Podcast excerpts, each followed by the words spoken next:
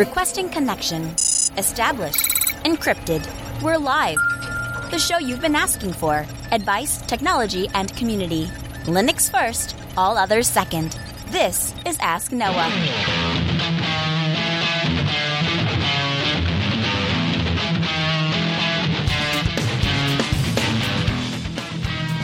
Live from the Hot Springs Resort in Bozeman, Montana, the show that puts you, the listener, in the driver's seat because you are the content. Phone lines are open to be a part of the program. It's a free call 1 855 450 NOAH. That's 1 855 450 6624. And give me a call. We'll have a conversation about your insight questions or business insight questions. Linux advocate, above all else, small business owner, now host of the only radio show centered around you, the listener.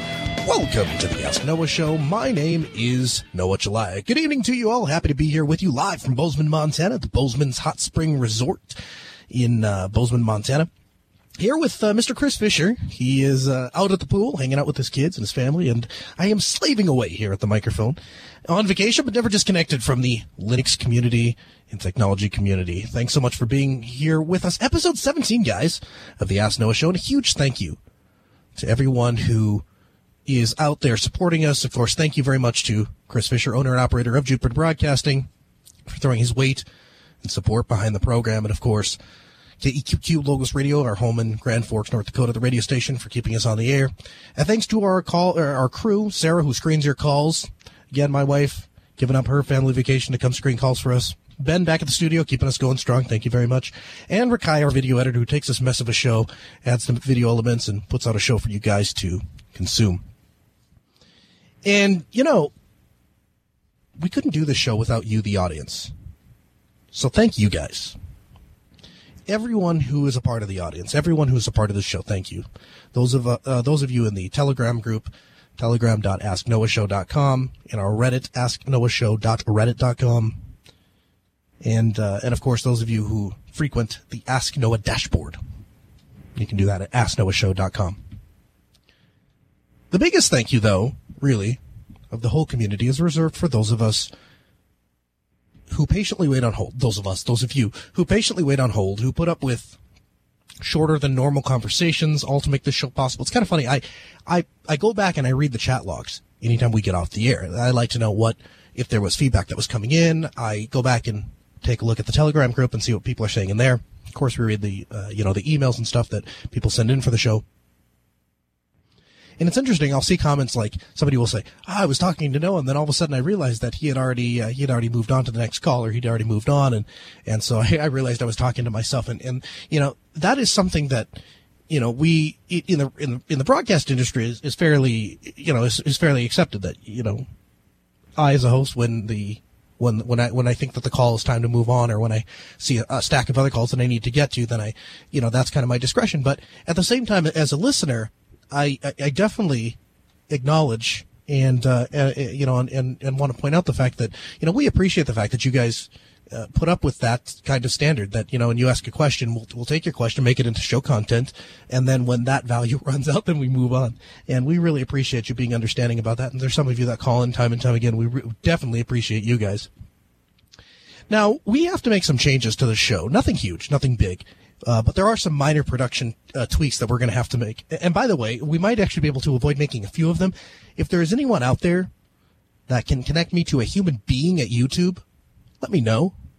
Uh, that would be really terrific and it would save me a ton of work because despite the fact that I have paid for Creative Commons license, despite the fact that Google themselves admits that all the content we play here is Creative Content licensed, their stupid robot keeps flagging my outro music my legally purchased Creative Commons licensed outro music. And it's the frustration has gotten to the point where we're just going to have to look into something else. But I would like to not have to look into something else. So if there's somebody out there that can help me with that, reach out to me via our contact link. And I, actually, you know what? I take that back. This is important enough to me. If you have the answer to this particular question, please email me directly, noah at altispeed.com. That's noah at A-L-T-I-S-P-E-E-D dot com and uh, I'd like to see if how's that for irony. The host of the Ask Noah Show is asking the audience for help with the Ask Noah Show. now, um, since we have to make some changes anyway, and I'm aiming for episode 20, we'll see what actually happens. I'm not even here this week. I'm out at, you know, hanging out in Bozeman, but uh, we'll see if I can if, if I can actually get the the timing to align. I would like to have all of the changes set up for episode 20. But now's the time to speak up. If there's something that you're unhappy with the show, if there's a change you'd like to suggest, now is the time to let me know. Maybe you want to hear more callers. Maybe you're sick of the sound of Noah's voice. Maybe you'd like to uh, hear more us take more calls. Now the truth is, to date, we have only ever not taken one call. There's only ever one call in the call queue that we didn't get to on air. Every other time, every other call that's come in, we have put on air. Uh, that were appropriate, I guess I should say. I mean, if the, if you call up, you know, swearing and screaming, we're not gonna we're not gonna air that. But um, I don't know that there's a whole lot we can do on that front to, to take more phone calls, but it would certainly be in, in, you know information we'd like to know. And also, if you'd like to hear, I, I know there's been an ongoing discussion about taking emails on air. And actually, let me get that program file uh, fired back up. Live at asknoahshow.com if you want to send us an email. We'd love to take your uh, emails live here on the air. We're just going to get this uh, this fired up. So there we go. Okay, so now I'm ready to take uh, emails live at asknoahshow.com if that's something that you want to do. But basically, if you have a suggestion for the show, I'd like to hear it. So, uh, you know, uh, let, let us know. Uh, use the contact form, asknoahshow.com, or, eh, you know, heck, send it to live at asknoahshow.com. I don't care. Whichever you want to do. But I'm taking all of your suggestions. And of course, uh, make sure to head over to the Ask Noah dashboard, and uh, that's where you can keep up to date. Again, phone lines are open 1 450 Noah. It's 450-6624. The email live at asknoahshow.com. Now, last week, we were talking about libvirt. We were talking about libvirt, and I was telling you some of the experiences that I had. Now, a good friend of mine, I had the opportunity of kind of going through this battle together. Crystal Luca from West Virginia, and uh, we were out. We did a, a coverage out at his uh, school a couple months back, and then uh, just last month we met up at Southeast Linux Fest. Chris is, uh, uh, you know, a VM master uh, he traditionally worked a lot with VMware, and he is coming around to to see the light with libvirt. And Chris and I have been kind of doing this together. And Chris is joining us tonight to uh, to talk with us. Hey, Chris, welcome to the Ask Noah Show. Hey, Noah, thanks, and uh, thank you so much for taking time out of your vacation and also on the Fourth of July to do the show. Uh, we really, I really appreciate it. Hey man, it's fun. Now let me ask you something. Is this your inaugural uh, stop on the Ask Noah show? Have you been? I mean, I know you were part of the like the pre-episode. Uh, you called in with a couple questions, but yeah, this is the first time you've ever been on the Ask Noah show, yeah? Um, since you've gone live on the radio, yes, I believe so. Outstanding. Well, welcome, welcome, welcome. So let's start from the beginning. So basically, I was sitting there. I had my issues over at uh, at one of my clients, and I, I, was complaining to you, saying how how, how upset I was at Hyper V, and you and, and you in your uh, in your wisdom said, uh, "I got some news for you. Hyper V sucks. Nobody actually uses it in production that cares about their stuff." And you know, it's like, yeah, that's super helpful. That's really what I wanted to hear. Thanks, thanks. But um, but no. Uh, so then I started telling you. I said, "This is this is what I'm doing. This is how I'm going to restructure these things." And, and then you actually went out and bought some hardware. Tell me that story. Um, yeah, actually, it, it, has not arrived yet. Uh, but following your uh, suggestions, I found some pretty inexpensive hardware online, uh, as well as to play with. I bought a Lenovo T430 laptop uh, with just eight gigs of RAM and a 500 gig hard drive. And like you've already said many times, I am amazed at what libvirt will do on such limited hardware. Yeah, that actually, the laptop was really what I was kind of referring to is that the fact that you have this laptop, that's what you originally bought to kind of test some of this stuff out, test the waters out, so to speak, before you actually dove in, right? Oh, absolutely, yes. And the laptop is what the T430s are five year old hardware, and it was purchased used, and it works beautifully. That's fantastic. So I, I, guess so. Tell me this: um, what kind of things have you looked to replace? Like, what kind of things were you doing in VMware that you're now saying, you know, I can knock that out at no cost to my clients with libvirt? Uh, well, my my client actually doesn't have VMware. I run VMware in my uh, uh, day job, but um, I actually would like to take their uh, Windows server like you have and virtualize it, and then use the massive hardware that they're running the server doing absolutely nothing on, uh, and move it back to um, libvirt virtualized on this, as well as move some of their desktops if I can, because uh, my client has some seven-year-old uh, desktops, as you can imagine, Windows 7, seven years old. It, it runs like garbage, and if I could utilize this, I believe it's a 12-core uh, Dell server, and utilize it, and maybe put some thin clients on their desk. Uh, I think that they would actually have faster machines and get more work done with less power usage and just and VMware, the price of VMware compared to what there's there's no competition there. So I know one of the things, and and uh, I'm I'm going to go ahead and I'm going to give you my thunder, but basically one of the things that I had been playing with um, after we got libvirt done and we had virtualized everything was I said, okay, I'm going to take these workstations that you know there's there's there's places where they just have to run some Windows software. There's just no way two ways about it. Um, and uh, I never ever advocate uh, running Windows itself. In fact, you can always get tasks done um, outside of, of any particular Windows software, but sometimes um, you have users that they are just accustomed to a given set of software. In this case, it's a it's a particular piece of accounting software. They just they they want to run that particular software, and so as a as a consultant, I am just told as a static that we need to run XYZ software. That's not really up for debate.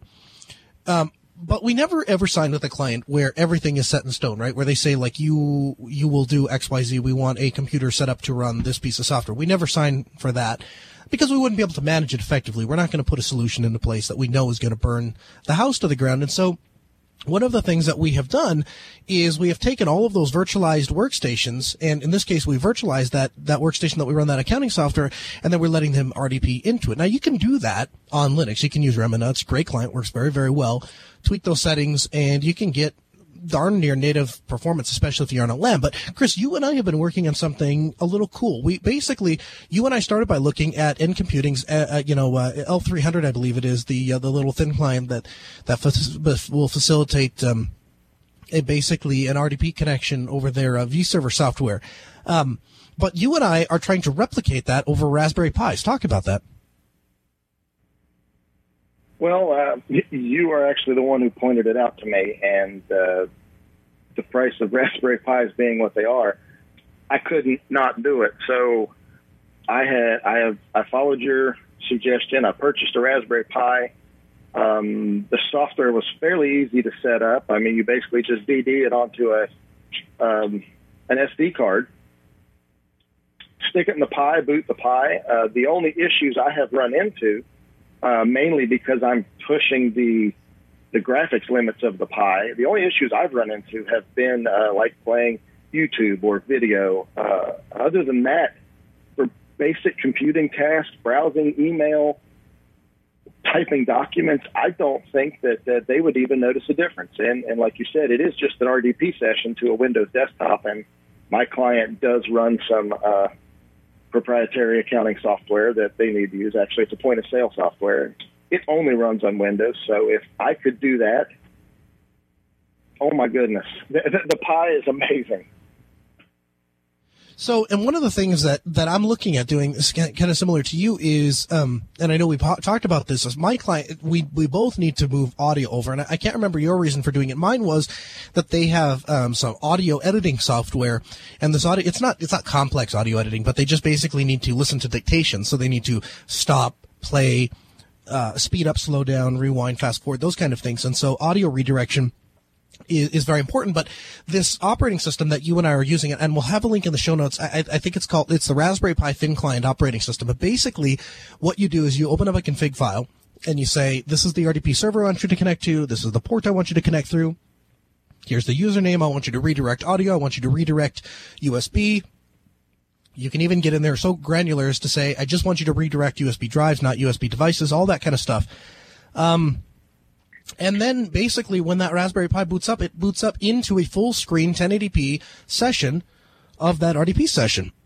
And that, you know, to me is, is a real great way to get Windows doing what Windows does best, which is run, you know, a plethora of software, and then you, and then you layer that on top of what Linux does best, which is run securely, and you know with, with great stability you know on on the bare metal. And we you and I have talked about how we are making sterile copies then or snapshots of those VMs and then we can go back and restore. That is yes that is mainly my reason because I have bought twice uh, Windows viruses that have caused me to have to go down and recover machines from backup, not to mention hundreds of gigs of data from backup that have been corrupted by, uh, I believe it was a CryptoLocker variant. And uh, and you actually to be able to, to utilize backup in libvirt to bring that back in minutes rather than hours remotely rather than driving for an hour to my client is just it it goes without saying how how how well that works.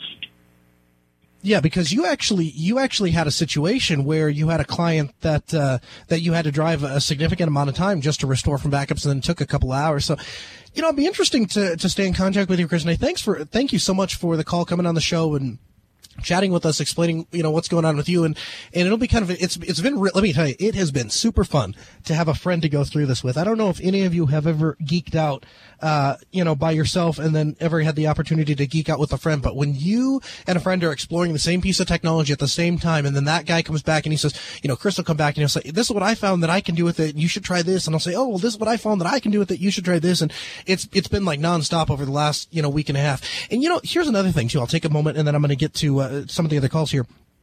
You know, there's a couple of people that, that, that reached out and said, well, you know, why doesn't Noah ever talk about Proxmox? That's really weird. You know, it's such a great piece of software. And it is. It is a fantastic piece of software. In fact, I go so far as to say, if you have no experience with virtualization and you want to set up a virtualization, uh, yeah, I'll learn how to talk. That's what I'll do.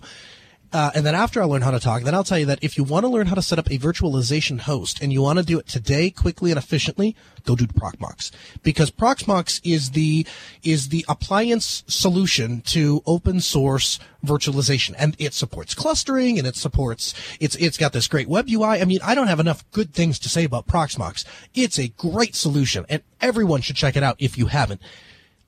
As to why I am not using Proxmox I went. Th- it's a really dumb reason, actually, but I went through a lot of the Red Hat certification courses, and uh, they taught us how to use libvirt and um, and virt manager, and you can actually control because because Proxmox is really just a really fancy front end to to uh, libvirt. Uh, you know, basically, I mean, it's running on on, on libvirt. My understanding is on, the under, underpinnings are, uh, so you can actually manage it with virt manager, no problem. Of course, you can manage VMware with virt manager too, but uh, I learned how to do it a certain way, and so I've just continued to do it that way. And when I come across something I can't do in Virt Manager with libvirt, I will totally start looking for something else.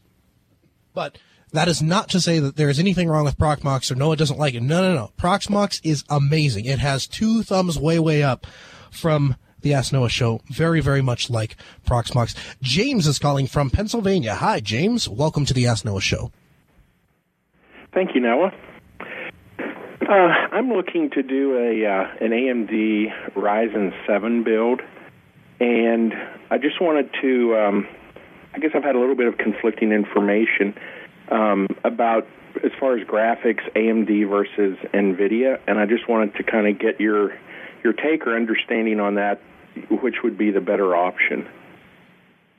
Well, I tell you what, James. I, I guess my first thought is to say NVIDIA. If you want to know where the safe happy zone is, it's going to be NVIDIA. I have had, I have used NVIDIA cards on every machine known to man, all the way from the cheap little crappy NVIDIA cards you buy at Best Buy made by PNY, or even their in, I forget what, what's their in-store brand, Insignia or whatever, whatever their in-store brand thing is for 49 bucks just because I had a client that needed two displays. And so I needed, you know, a, a, an additional graphics card. I've used NVIDIA chipsets all the way from those all the way up to the one that's in my personal workstation, which is, you know, considerably more expensive. And all, all of those, everything in between has been flawless under Linux. The only exception to that is there's a couple laptops where I've had some issues with, um, uh, with a, a, particular version of the NVIDIA driver with LUKS. Um, and you can't, if you encrypt the hard drive and have NVIDIA, which is kind of weird two things to go together, but if you do that, uh, it, it causes some sort of a conflict. So that's the safe choice. However, if you're asking me if I was building a Ryzen machine, would I go with AMD or NVIDIA? Well, to be honest, the reason we're going with Ryzen is because we're trying to eke out every little bit of performance for the, for, for our dollar, right? And so if we're willing to take that chance with the CPU, why wouldn't we take that chance with the GPU? And, um, you know, it's kind of nice just to say, you know, you have you know, AMD all from the ground up and you can build a, you know, a, a machine for a couple bucks less that kicks the crap out of an Intel box, you know? Yeah. Okay. Um, does, that, does that give you some is ideas? Is there anything? Yeah. Is there any kind of um, specific series or anything that that that is either known to work better or less well with Linux? Is there anything I should be looking for in particular? Um. Well, if you got the money for it, I know I, the 1080. I would go the AMD route. Oh, oh, okay. The AMD route. Hmm. Now, I don't know anything off the top of my head, but I tell you what I will do. I will do a little bit of digging here when I get off the air, and I will throw a couple suggestions for you. It, it, what, I'll tell you what I would buy if I was going to go out and buy a, a um, an AMD graphics card. What I would be buying on Linux. I'll have those available uh, for you in the show notes. Thank you very much for the call, and do give us a call back and let me know how that goes when that uh, when that bill comes together. That'll be really interesting to see because I uh, I actually I have the makings of a Ryzen box, and uh, one of these days I'm gonna I'm gonna get to it. I'm gonna finish it up, but um but yeah, give us a call back. I'd love to I'd love to hear how that works out. Again, phone lines are open one eight five five four five zero Noah. That's eight five five four five zero six six two four or live at asknoahshow.com. Uh, let's see here. James writes in at live at asknoahshow.com and says, uh, hi Noah, love the show. I have a bit of a beginner question for you. Is there a best practice of where to put an app image? I download things and they end up in my downloads folder, but I'm not sure where to put them after that. I have both OpenShot and Telegram just sitting in the downloads folder, and that's what I've uh, that's where I've been launching them from, just because I'm not sure where to put them long term. Well, Opt is a good good place for throw, throwing a lot of that stuff. Um, IBM actually, uh, uh, when they have they have their uh, their Lotus Domino server, both the server and the uh, and the user applications, um, basically it's just a folder full of files, and the, it, everything runs out of there. And they just create a Lotus folder inside of Opt and put it there. That might be a decent place. Home directory wouldn't be a bad place.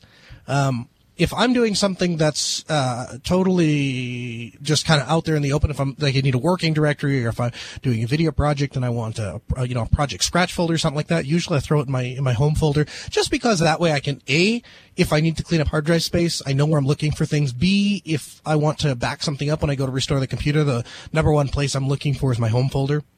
So that's probably not a bad bad place to uh, to check either. Uh, let's see here. Who else writes in? This is some sort of forward.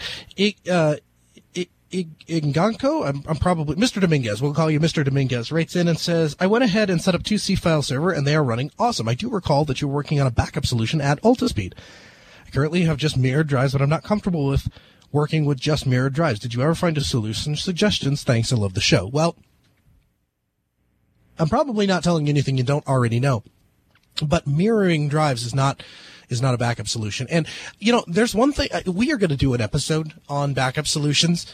Uh, the the reality is that I am so sick in the community of hearing people say, that's not a backup solution. That's not a real backup solution. You really should have a different backup solution because the, the reality is the backup solution that you have is better than the than the best backup solution you've dreamt up that you're going to get to someday. Okay, so I don't care if your backup solution is just once a week you could go in there and copy some files off onto an external drive. Is it the best backup solution? No, and we can all talk about why that is. But I would rather somebody do that than just not back up their their their files because somebody told them that wasn't a backup solution. I remember this event pretty clearly.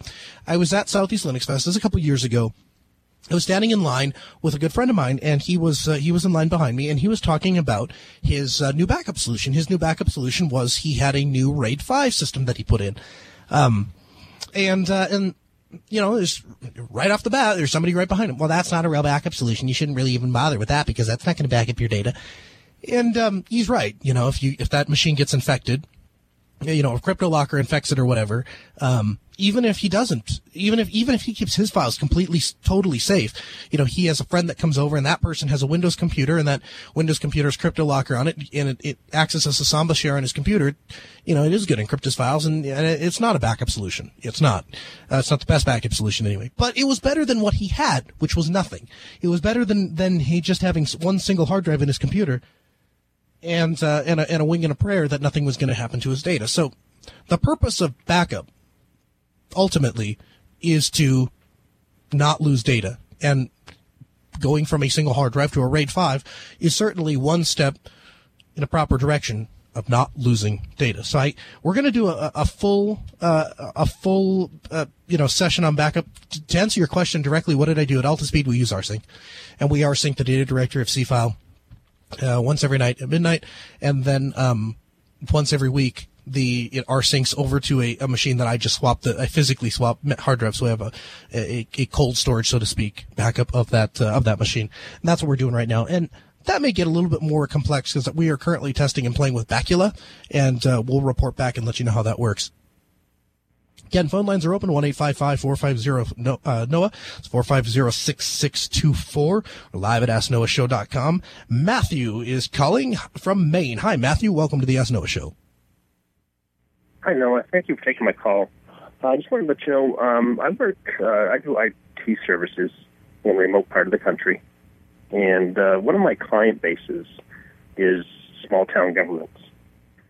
Um, now, sometimes the small town governments, there's, there's a long time between initiating a deal and, and finalizing that deal uh, because they have to go back and forth. You know, there's that discussion, and the governments really meet uh, basically once a month. And I was wondering if you have any idea on how to establish a business relationship with with these governments so that I don't have this big lead time into closing a deal where the profits are relatively small. Yeah, sure. So there's actually, it sounds like there's two questions in there. The first is, how do we establish those relationships? And then the second question is, how do we close those deals faster? And there's, I have two different answers for you. So the first answer, how do you establish those relationships? Well, one of the things is just being involved in those communities because a lot of the people that make those decisions, and we fight this, not fight this battle, but we, we are cognizant of this challenge, I should say, in Grand Forks is a lot of the people that make those decisions, uh, you know, they're just, they're human beings and they're a part of the community. And so they're going to do business with other people that they know are part of the community and whose name comes to mind. And so, um, things that, you know, like, so we try to get, be active with, um, with kids, uh, you know, getting kids involved with technology and, and helping out that way. Um, we also try to do uh, live events. So um, one of the things that I do personally is I go participate in our amateur radio events in town. Um, at least I try to. Um, you know, and those kind of things, people run into you and they, oh, that's, you know, oh, that is, that's Matthew. Matthew does IT stuff. Matthew, uh, Matthew is the guy that, you know, he, he really knows that stuff. And so when they go to make a decision, they say, well, we need some computers for, you know, the, uh, you know, uh, the DMV office or whatever. Who are we going to call? Well, you know, that Matthew guy, he always seems to be around. I wonder if he would be able to help us with something like that. So that, that networking thing. And the other thing is you, there is actually a lot of like structured events. So Grand Forks has this, um, it's like a small business uh, community and and they uh, you I, am on their I'm in their Facebook group and stuff and so I get updates and stuff like that but they even have like meetings and stuff. If I had time I would I would attend those. Uh, that's a great way to to get involved. Um, and that's how you can that's how they, you can get people to think of your name to begin with. It might not even hurt to offer some free service or some discounted service uh, to certain things like you see a need. You know, maybe your city has they have some uh, machines that are going to go into a given office, and you know that the budget's tight. Maybe you offer to go do the labor for free, and you you, you just make your buck off the uh, off the hardware. Maybe you go the other way, you give them the hardware it costs, and you and you uh, and you just bill them for your labor, something like that. That would be a way to, to, to establish a relationship. Now, as to how you close government deals, that is a major pain of mine. It's a huge frustration um, and the only thing that I've ever found that's come close to working, first of all, it's going to take forever anyway. And you're right. They, they put out bids. And so typically you don't make a lot of money off of the hardware sale anyway. And so you're, you're making your money off of labor. But here's, here's the, the thing I found that works the closest to speed those things up come up with what has been approved in the past. Because if you've done this before, then you, you, submit a bid and they say, well, we need it to be below this price point or we need these things or we want those, those features or these specifications. And the, it's kind of a back and forth thing, right? Find out what sails through and and where the you know and then try submitting that bid the next time even if it's with a different agency. So like let's say i'll give you an example. Most of the places that we have gone to are looking for i5s 8 gigs of ram and a 1 terabyte hard drive. That's just, just off the top of my head that's what a lot of a lot of places that are purchasing machines from us are, are, looking for. So if I was going to go to a government facility, even if I didn't think they needed an i5, let's say it's the front desk girl and she uh, checks a web-based, uh, you know, there's a web-based software, whatever. So she spends all of her time in Chrome. Well, she probably doesn't need a Core i5 to do that. She could probably get that job done with an i3. And so it's tempting to say, well, I, I can undercut the other guy by offering a, you know, a bit a little bit lower. that that's the, a lot of those company or especially you know in government they have these specification sheets that say this is what we want this is what we demand and so they're going to stamp out anyone that doesn't meet those criteria. They're going to come back to you and say, well, actually, we'd like to get these specifications. So you can find a, you can find a happy medium and say, this is kind of what seems to sail through every single time. You can start with that. And that kind of speeds it up a little bit. The other thing you can do, and this seems to work very well with the university system. I don't know if it would work so well with, um, you know, with with with uh, like city gov- small town city governments, but vouchers uh, are a big thing. So the, the the university system does not want to pay you directly in checks. They have this really weird program where if you sell them a piece of hardware, software, whatever, they, especially student organizations is big. They will pay you in, in a voucher and then you take the voucher and you take it down to the, the university, like uh, payment office or administration office, and then they will exchange that for a check and then you can cash it and get your money. The thing is, there is a lot of businesses that will not work with vouchers. They won't, they won't accept them. And so if you are, if you go out and say, Hey, listen, I will work with you, whatever payment system you, you guys work with, I'm willing to, to, to jump through those hoops. That will give you a leg up. Does that, is that, is that at all helpful to you? Any of that? Yeah, that's a lot of good information. Thank you very much. We really appreciate your call and thanks for joining us on the Ask Noah show. Do me a favor, give me a call back. Let me know how that works for you. I'd be interested to hear it. Government, working with government can always be, can always be a pain. Uh, Blue Zero is calling. Hi, Blue. Welcome to the Ask Noah show. Hey, Noah. Hey there. How can we help? Hey, Noah. Uh, I've been having a weird time on GIMP the last couple of, like, the last two months, and I cannot seem to crop the picture correctly. Like, do you know any alternatives to GIMP? Know, I like GIMP way too much to not use it. It's more reliable, but the last two months there's been a weird glitch where I can't find the crop tool.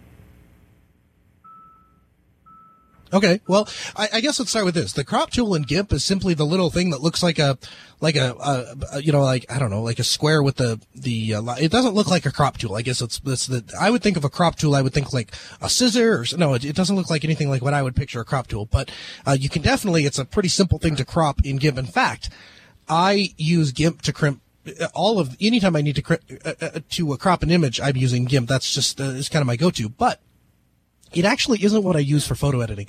GIMP is really kind of the software that you use for image creation, from scratch image creation. So there's two ways you can create images. The first way is completely from scratch. I'm an artist and I want to draw or create an image, or I want to take an existing image and I want to very granularly modify the image. That's the kind of thing where GIMP really comes in. For just general photo editing, I want to crop this photo, I want to color balance this, I want to tweak the white balance there, I want to do that.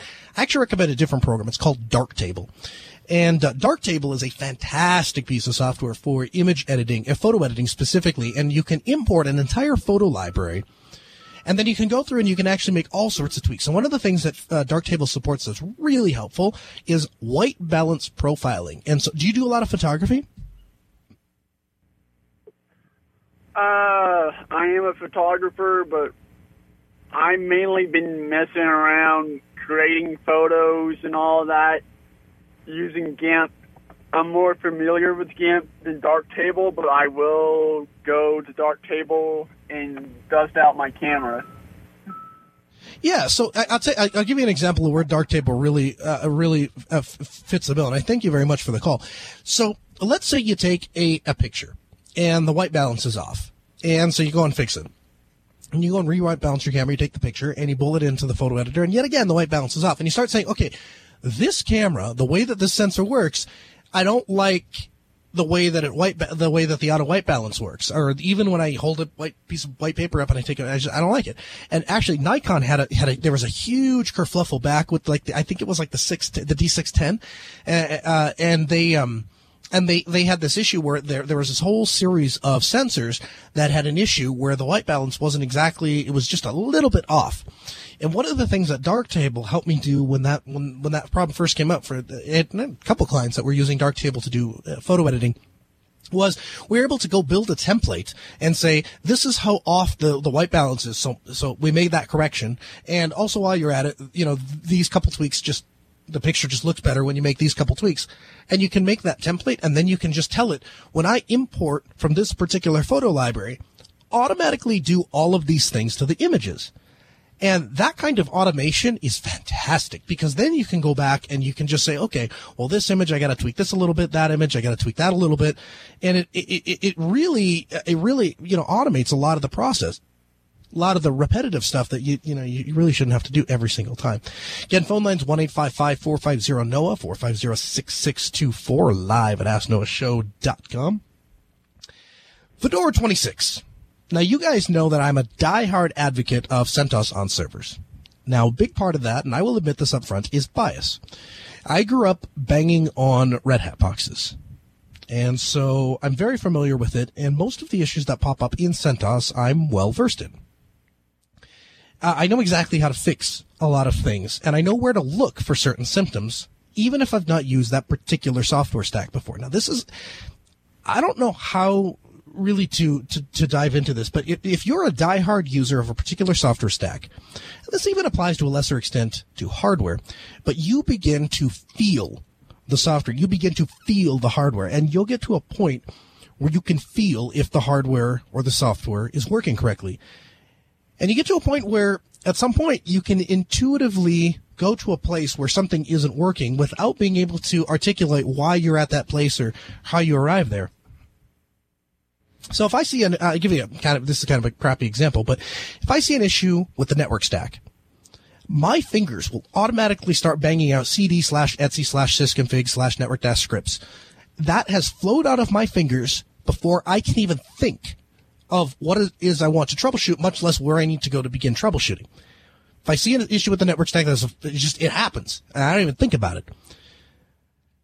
Being that in tune with an operating system being that in tune with a given set of software that, that does not pass as evidence of being a good operating system or a compelling reason for somebody to use the thing, but it does make it really, really, really hard to drag oneself away from it when you are that attached to a given, you know, piece of software. And even putting my bias aside, CentOS and Red Hat have the backing of one of the largest open source companies to date in the business world, selling Red Hat these days is a lot like what I would describe selling IBM back in the 90s. And, there, you know, it's funny. There used to be a saying back in the 90s. The saying was, no one's ever been fired for selling IBM.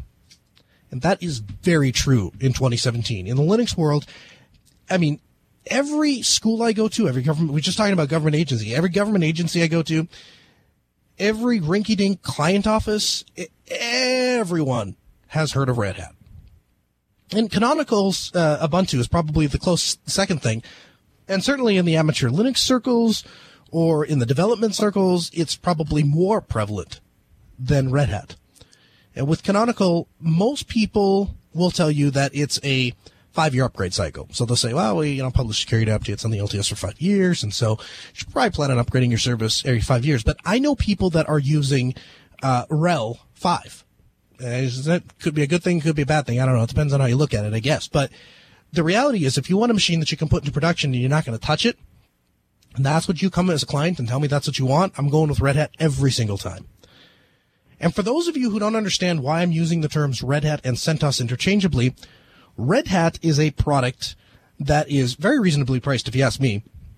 I believe it starts at $300 a year for licensing, and CentOS has the same code.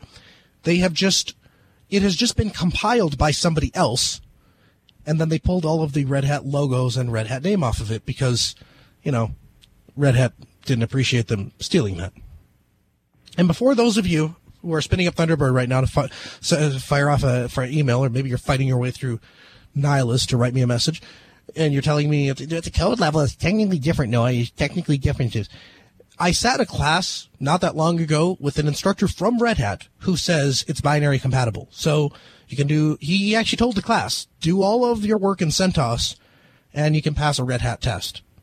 So that's close enough for me. Okay, moving on. Calls 1-855-450-NOAH. That's 1-855-450-6624. Live at AskNoahShow.com. So I'm an unapologetic fan of CentOS on the server, but what do you do about desktop Linux? Now, typically, I've been recommending Ubuntu proper. When I say Ubuntu proper, I mean Ubuntu with Unity.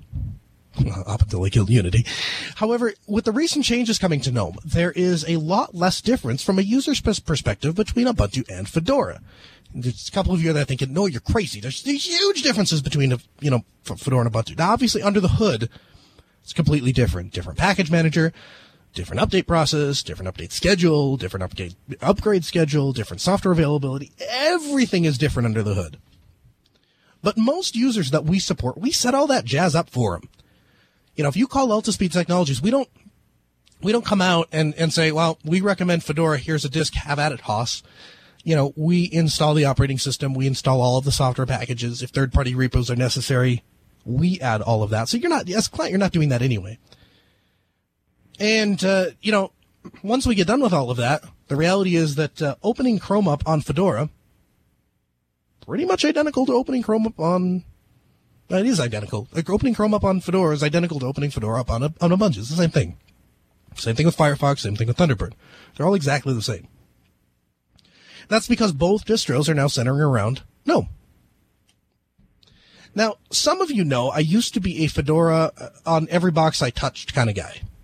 And um, when I started going more of the advocacy route, I started using Ubuntu more and more because Ubuntu has the name recognition in the desktop world. When you you go ask ten people, have you ever heard of Linux? They're probably going to say, "Yeah, I, have heard of Linux. I've heard of Ubuntu."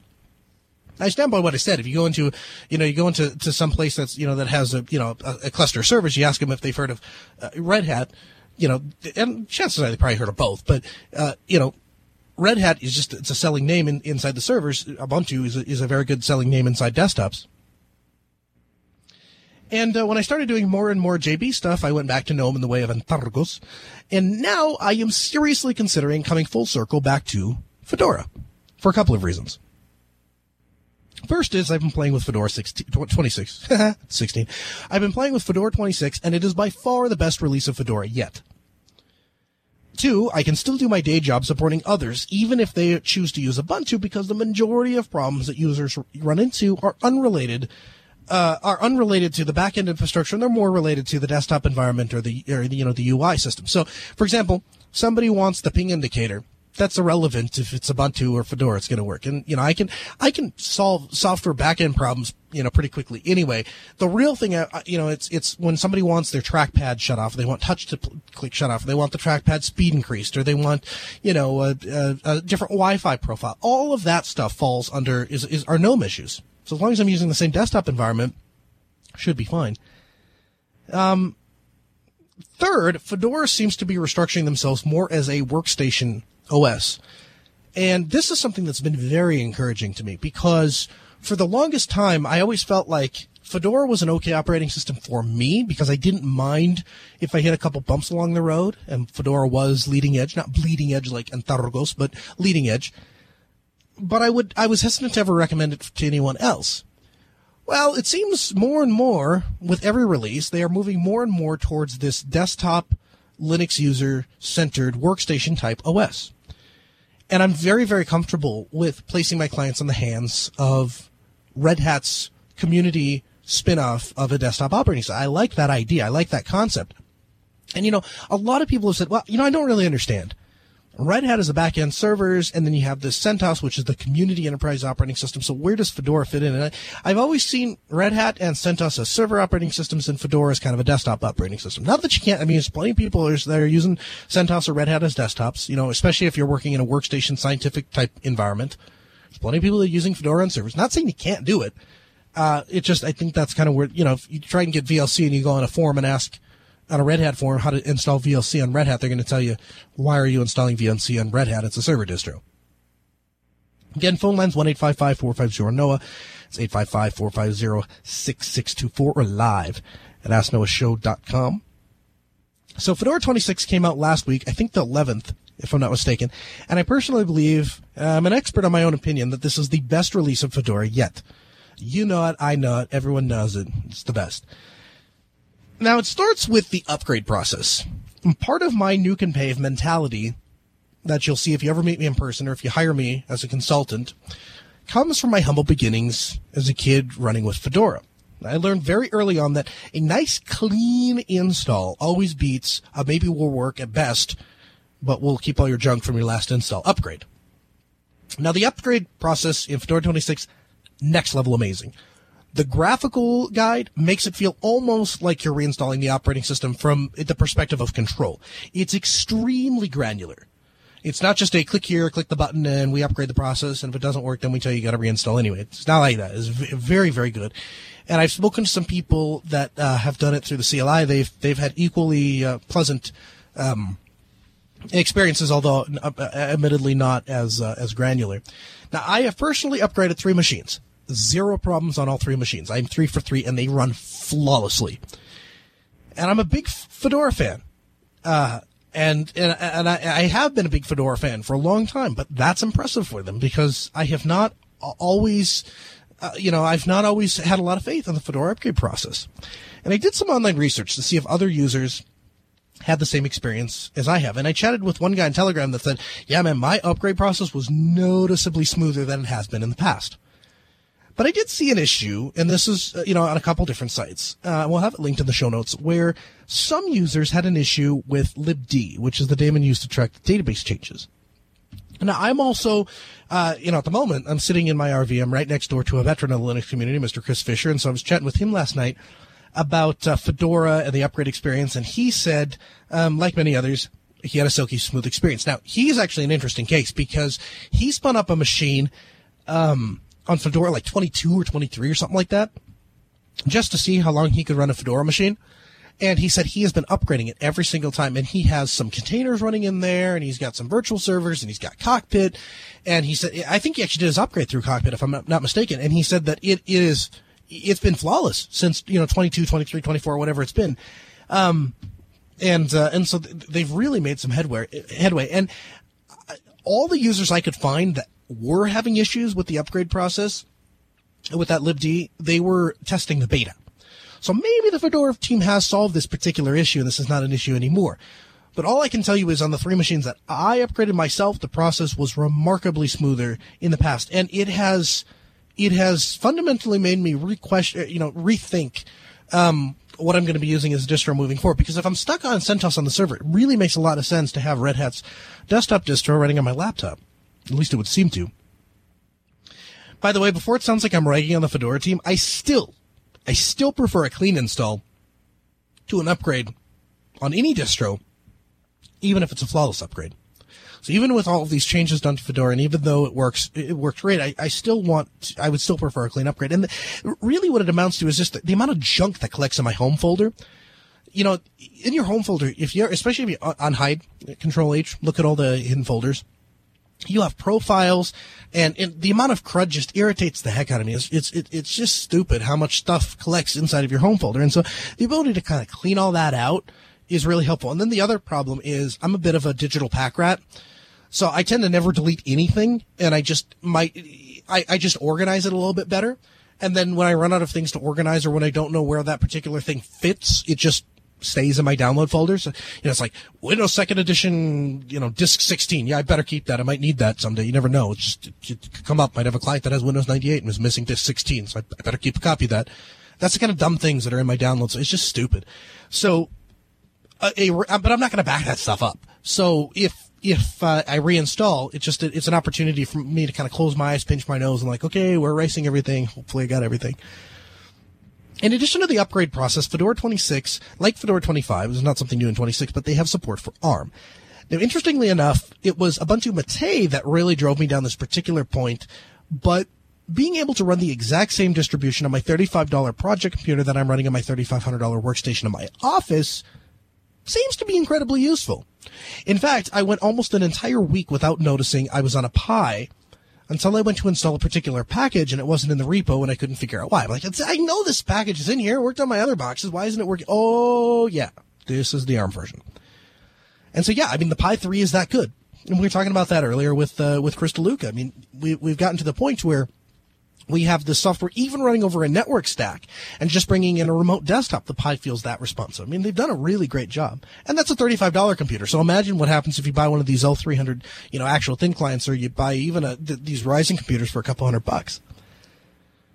So, and yet again, you have some really cool individual pieces coming together to make a terrific whole. This is kind of like when we had, you know, people, when we had, had the community centering around GNOME and System D and stuff like that.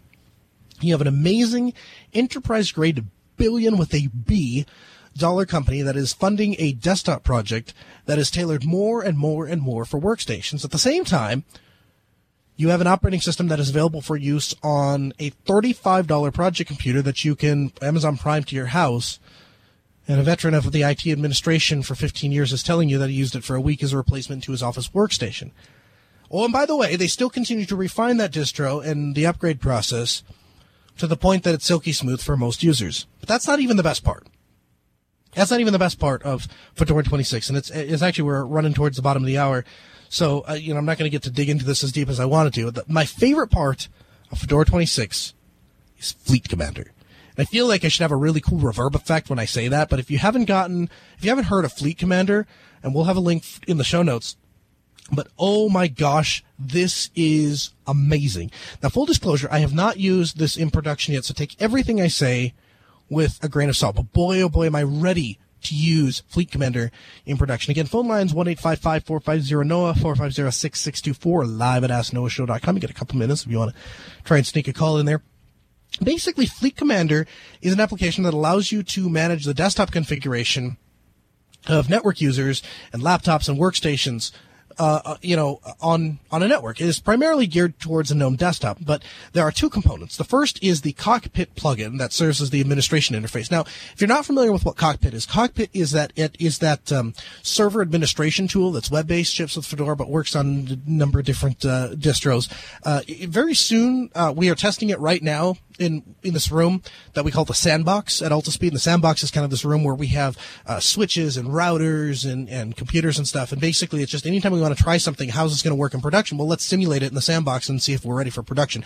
We're actually going to if if everything keeps going the way it has been going in the sandbox, we're going to roll uh, Cockpit out on all of our actual production servers. But requires a plugin for Cockpit, and then there's a client daemon that runs on every host of the network.